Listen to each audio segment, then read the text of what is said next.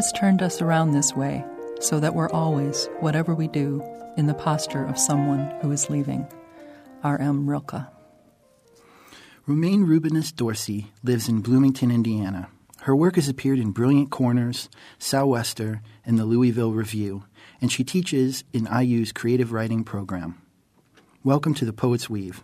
I'm Christopher Citro. Romayne, what poems have you brought to read to us today? His memory long for her. Here, everything is distance. There, it was breath. Rilke.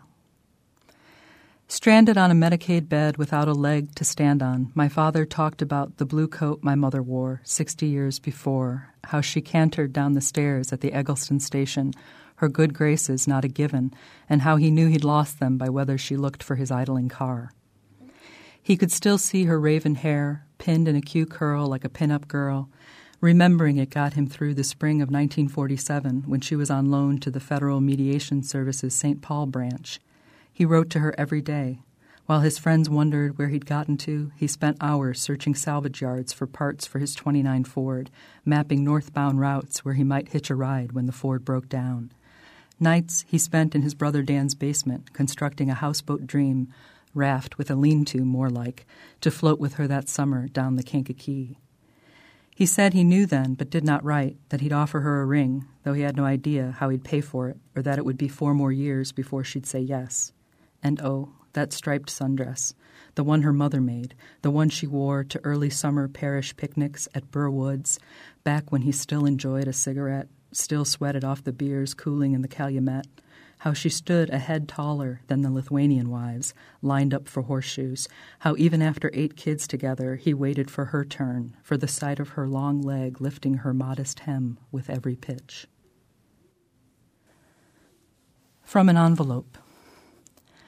Dried love lies bleeding, honesty and hairgrass fall from tender, brittle creases flushed by your too distant fingers as they brushed from simple paper pockets, small bowls wherewith gathered flowers from the sands you chose to call my memory and not my name. Scattered across my bed, petals like flame lick silver dollars translucent. One rose, pressed flat, is the color of the desert sky in August, saying, Remember the room, another bed, where once more we will lie, and I will bring to you love in a mist, gay feather, bell heather, coxcomb, and a kiss. Revival. When his shape slid fetal between the ladder's uprights through a hole cut from ice, his long blond hair shot out behind, a torch in New Year's sky. Even snow, each flake a hot pinch on my back, didn't burn with the same intensity as the sight of that disappearing into black water.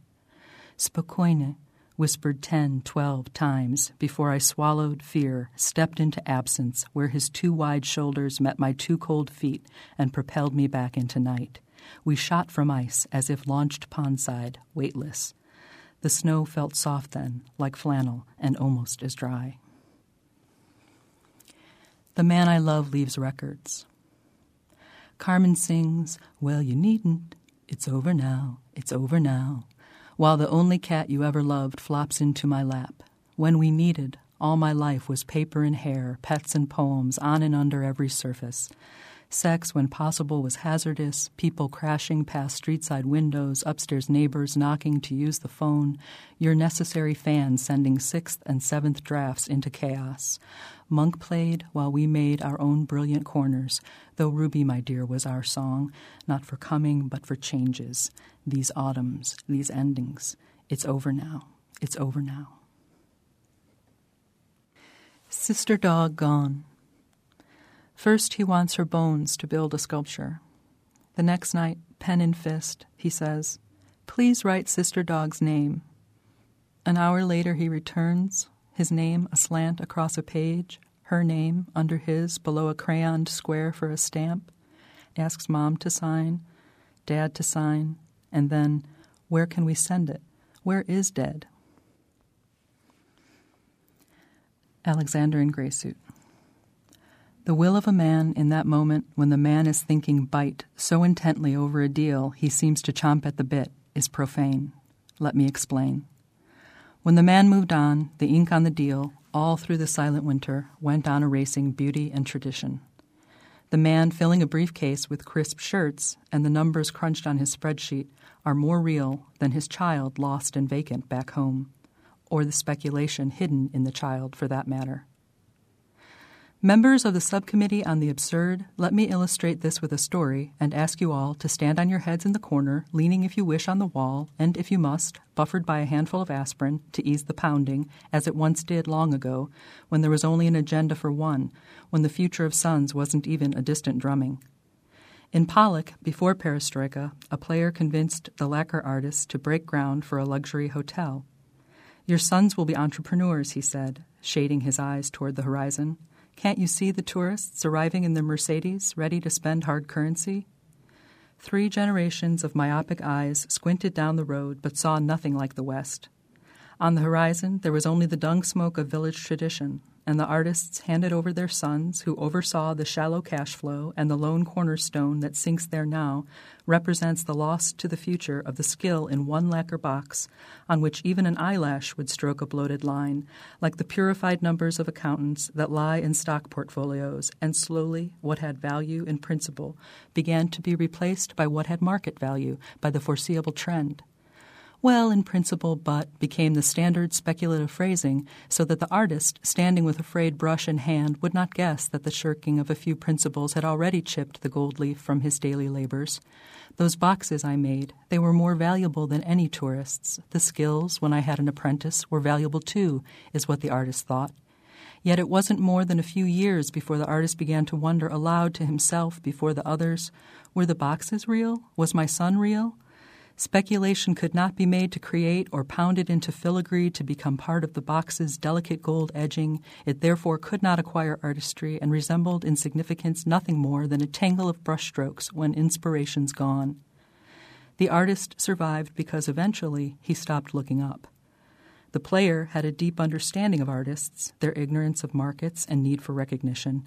That is how he bilked them all. Members of the Committee on Platitudes consider our own impoverishment and the diminishing of that art from which now it is becoming impossible to conceive anything when we imagine the irretrievable loss in one generation of centuries of knowledge.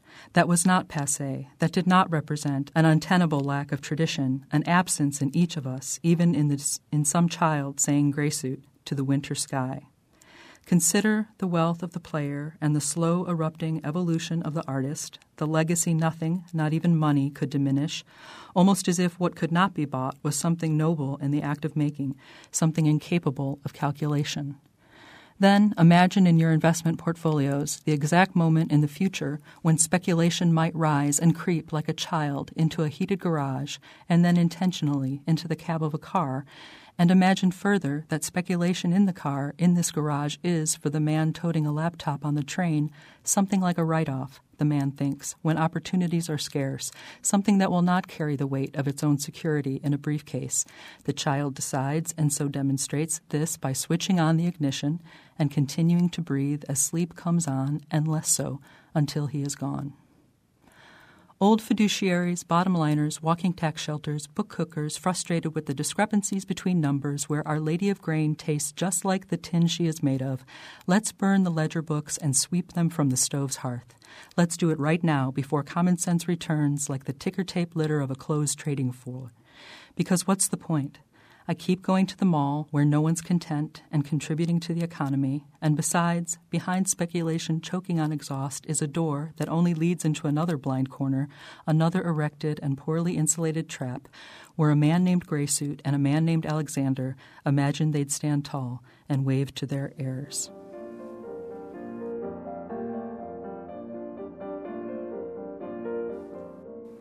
You've been listening to poetry by Romayne Rubinas Dorsey on The Poet's Weave. I'm Christopher Citro.